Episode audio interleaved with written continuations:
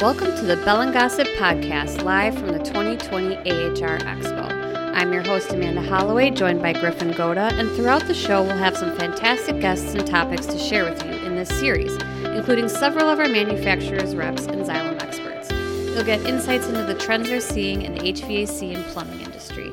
Enjoy the show. All right, we have Kevin McGee now this afternoon.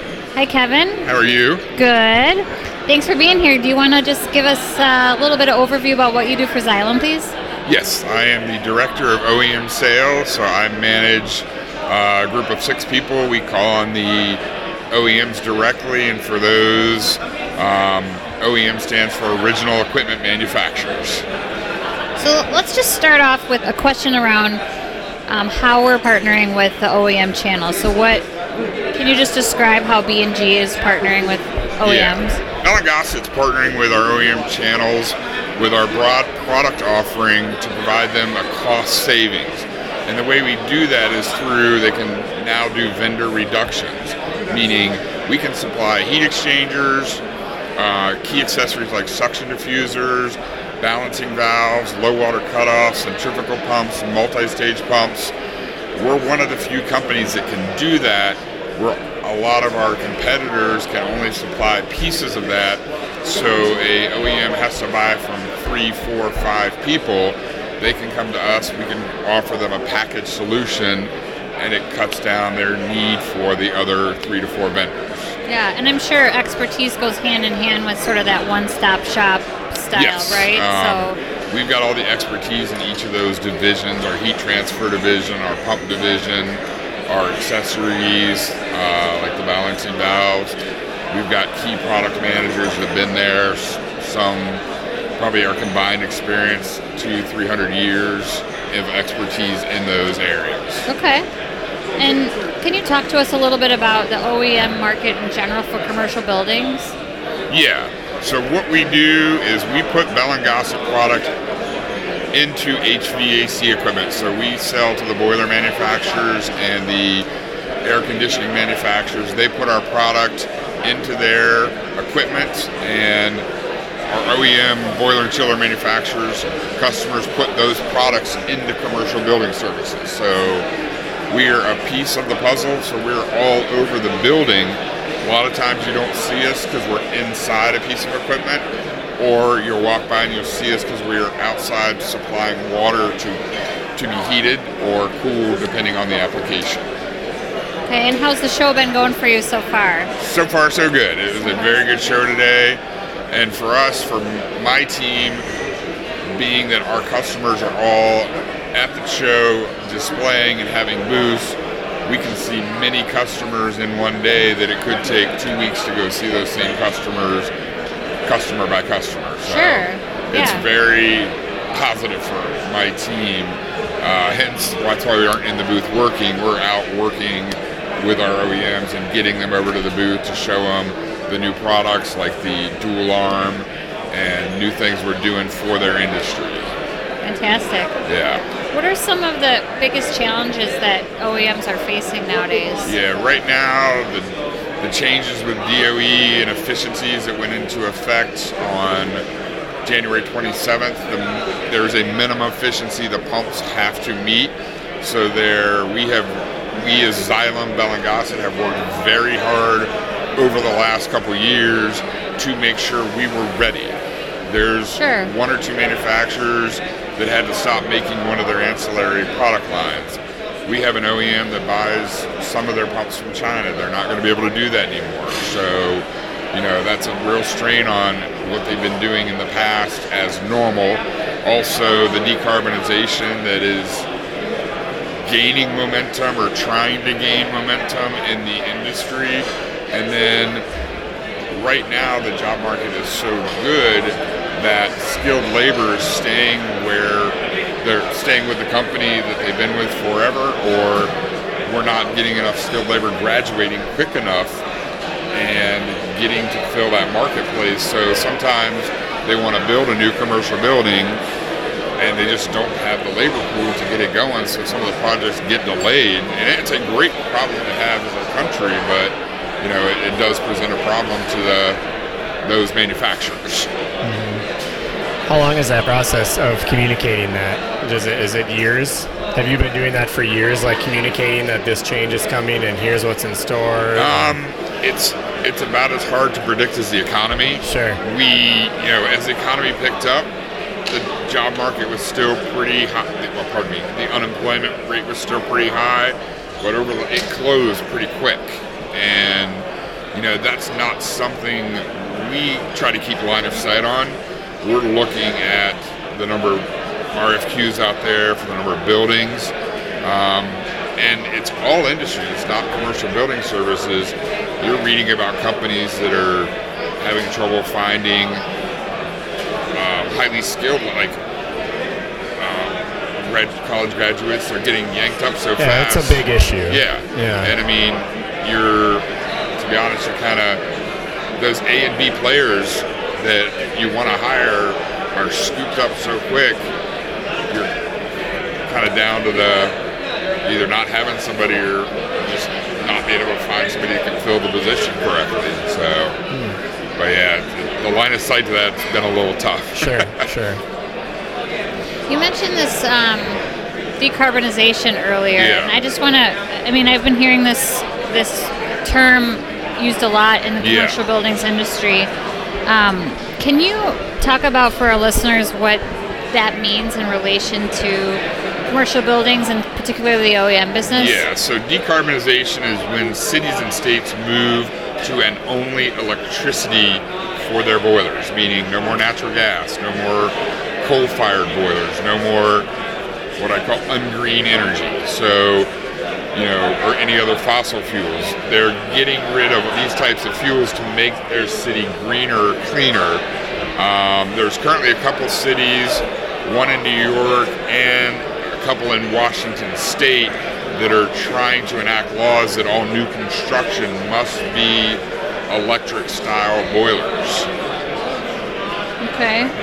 So, what is the impact on that, Um, or what impact is that yeah. having on OEM There's channel? several manuf- well, the impact to some of our manufacturers is several of them don't have currently an electric option.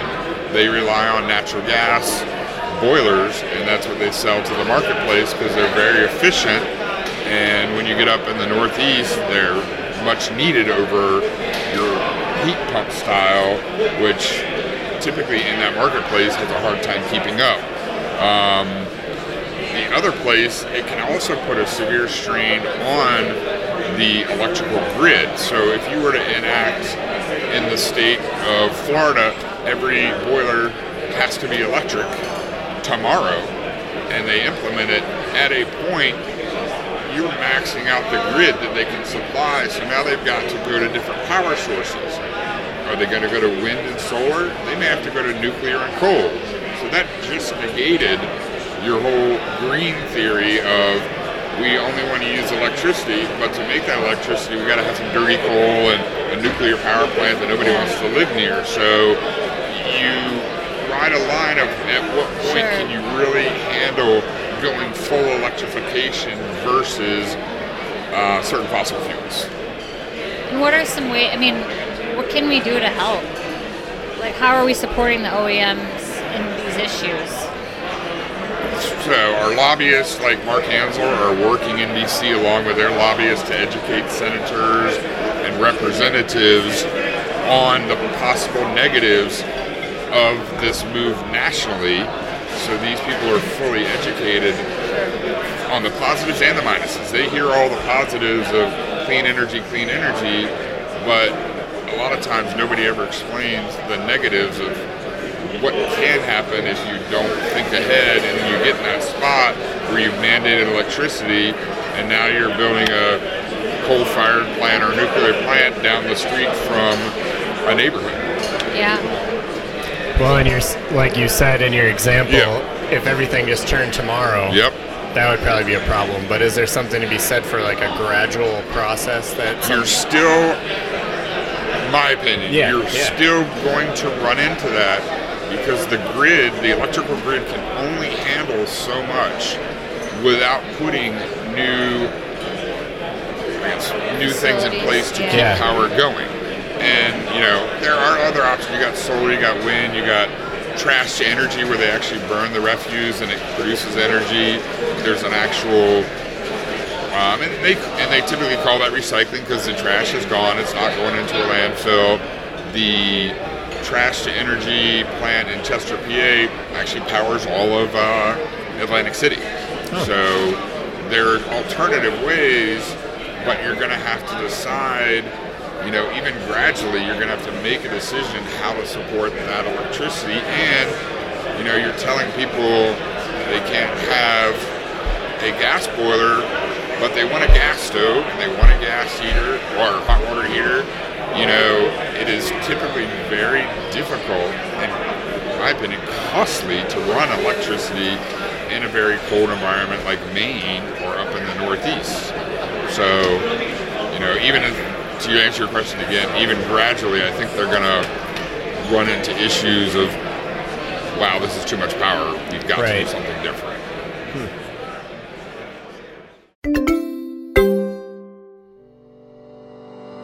On our show, In the Field with Gould's Water Technology, the latest series covers tips and trainings for small business owners. Listen to all five episodes of the Small Business Toolbox series wherever you get your podcasts. This is an interesting question for me. I'm really yeah. excited to hear your response on this. So, how do our manufacturers reps, you know, support like factor into the OEM business? Yes, um, they are very key. So it's my team's job to get the product and work with our OEMs to get the product in there. So once the product's in the field, eh, our B&G manufacturers are the one who supports the field service down the road, aftermarket sales down the road, and most of our B&G reps are partnered with one of the boiler manufacturers or chiller manufacturers at AHRI, and so they're out there selling the boiler and the chiller, and they want a Bell and Gossett pump inside, so they're doing the field service for both. So they are very key um, because as a direct sales team, I don't have service people running around the United States turning wrenches or selling aftermarket. I'm just selling to the OEM, so it's definitely a key approach to how we as Bell and Gossett as a whole go right. to the marketplace. Yeah. yeah, they're your boots on the ground. Yes, yeah. exactly. Yeah. Um, so what's coming up for OEMs, uh, the OEM side of the business, I should say? Yeah. You know, trends, technologies. Yeah. So OEMs are looking for risk reduction, reduction in downtime, in value creation, and they're also looking to obtain digital information about components in their product. They want to know a month before a pump might fail, it's going to fail. They don't want to know the day of, the middle of winter in Minnesota, that the pump fails and somebody doesn't have heat. So we're trying to work with them on monitoring devices. We're trying to partner with our Sensus division on different monitoring devices to just alert them. They don't need to know everything about the pump, how, like every day, how's your pump doing? They just want an alert. One month from now, you need to change this pump out. So, you know, they're looking for smarter ways to do things to respond quicker and reduce downtime. So. How long have you been in the industry? Um, the HVAC industry, five years. Okay. The pump industry, about 30 years. Ah. That's good. well, it's kind of a through line for today is yeah. a lot of people have been in this industry for a long time. Yep. So I guess two questions. What keeps you in it? What is interesting that keeps you in it? And then what what kind of advice or something that has stuck with you over your career that you yeah. feel like you would tell yourself when you started or you yeah. would tell somebody else? The thing that keeps me in it and you know I, I like selling equipment you can put your hands on and you can see it. It adds value to a customer. I'm not one that could sell um, time on a radio station, airtime, or um, Verizon, like airtime with Verizon. I, I, I, I like to sell equipment and the engineering background. I like the technical sales, and you know, really it's solving customers' problems. I enjoy the problem solving. And I stepped out of the pump industry for about 10 years and actually managed a sales team that sold refuse equipment, so the actual Oh. garbage trucks. And again, it was industrial sales. I'm delivering a piece of equipment. We're there to provide parts and service after the fact. We're there to provide, be their solutions provider. So, Yeah. you know, when I look back, I wouldn't change the path. I, when I graduated college, giving advice to somebody younger, I was a little nervous because I figured the stereotypical engineer had a pocket protector and sat behind their desk. Uh-huh. I found out there's application engineers and there's product engineers and there's all other types, but I fell into a job where application engineers and that leads into sales and you're interacting with the customers. And I just stayed along that track. And I'm like, thank goodness I got hired over here because I really like the interaction with the customer. And, you know, being at Xylem the last five years, we have such a breadth of product that we can be the full solutions provider. And at the same time we are giving back through watermark. So it's a great company. We're there to solve water help people get water with communities with all the products we have between uv and Sensus and then at this and at the same time with our hours with our time personally we give back to the community we partner with Manchester United. We partner. We're, we're partnering with the Water Boys to do an event uh, upcoming this week. I'm actually flying back. I've got a 5:15 flight on Wednesday morning, so I'm back by nine Oh, o'clock to participate in the event. We leave. We'll we see you leave. there. Yeah, Ah. we leave Tuesday night for Okay, that. so you're doing Tuesday Yeah, night. we'll Yeah, be I, I've got a dinner to go to. Okay. Um, so Yeah, no, that's we're real excited Yeah. for that. Yeah, so I'm, I'm very excited about, and yeah, that's what's exciting. This industry, you know, it's very industrial. It's very, except for the like monitoring of the pumps. Sure. Pumps have not changed in hundreds of years. A centrifugal pump moves water. The basic design principles apply. You know, the materials have changed. Cost reduction through using non-metallics have changed, but overall, pumps have been the same. So it's how we, as Xylem, help our customers. And like one of my inside guys, that's what he calls himself. His title on his, it doesn't say application engineer, it says solutions provider. Because when they call, they just don't want, yeah, here's your pump. Well, you know, you know what, this pump isn't going to be, the, you want to do this. Hey, we have this other offer and you want to look into this. So we want to educate our customers on things that are upcoming, not be there to say, oh, by the way, you can't use this pump anymore, you're stuck using this. So, Right. yeah. We've been talking with people about just that. I mean, Yeah. the breadth of product is really Yeah. important, obviously, Yes. especially the fact that we have all these DOE 2020 compliant products. Yep. However, if we also have the expertise that goes along with that, and that's just as important as, Yes. as the actual product. So Yeah. It's, it's good to hear you reinforce that. Yeah, I mean it's and there's people that we're educating every day that don't know we have all this. I'm working with a company that does water parks and they have a hotel as part of it, a water park is part of it. You know, they're looking for somebody to partner with. We went in with our Wedeco, which is our UV, because they're looking at uh, UV and ozone. They need pumps. They're looking at putting in a surf park, which is flight.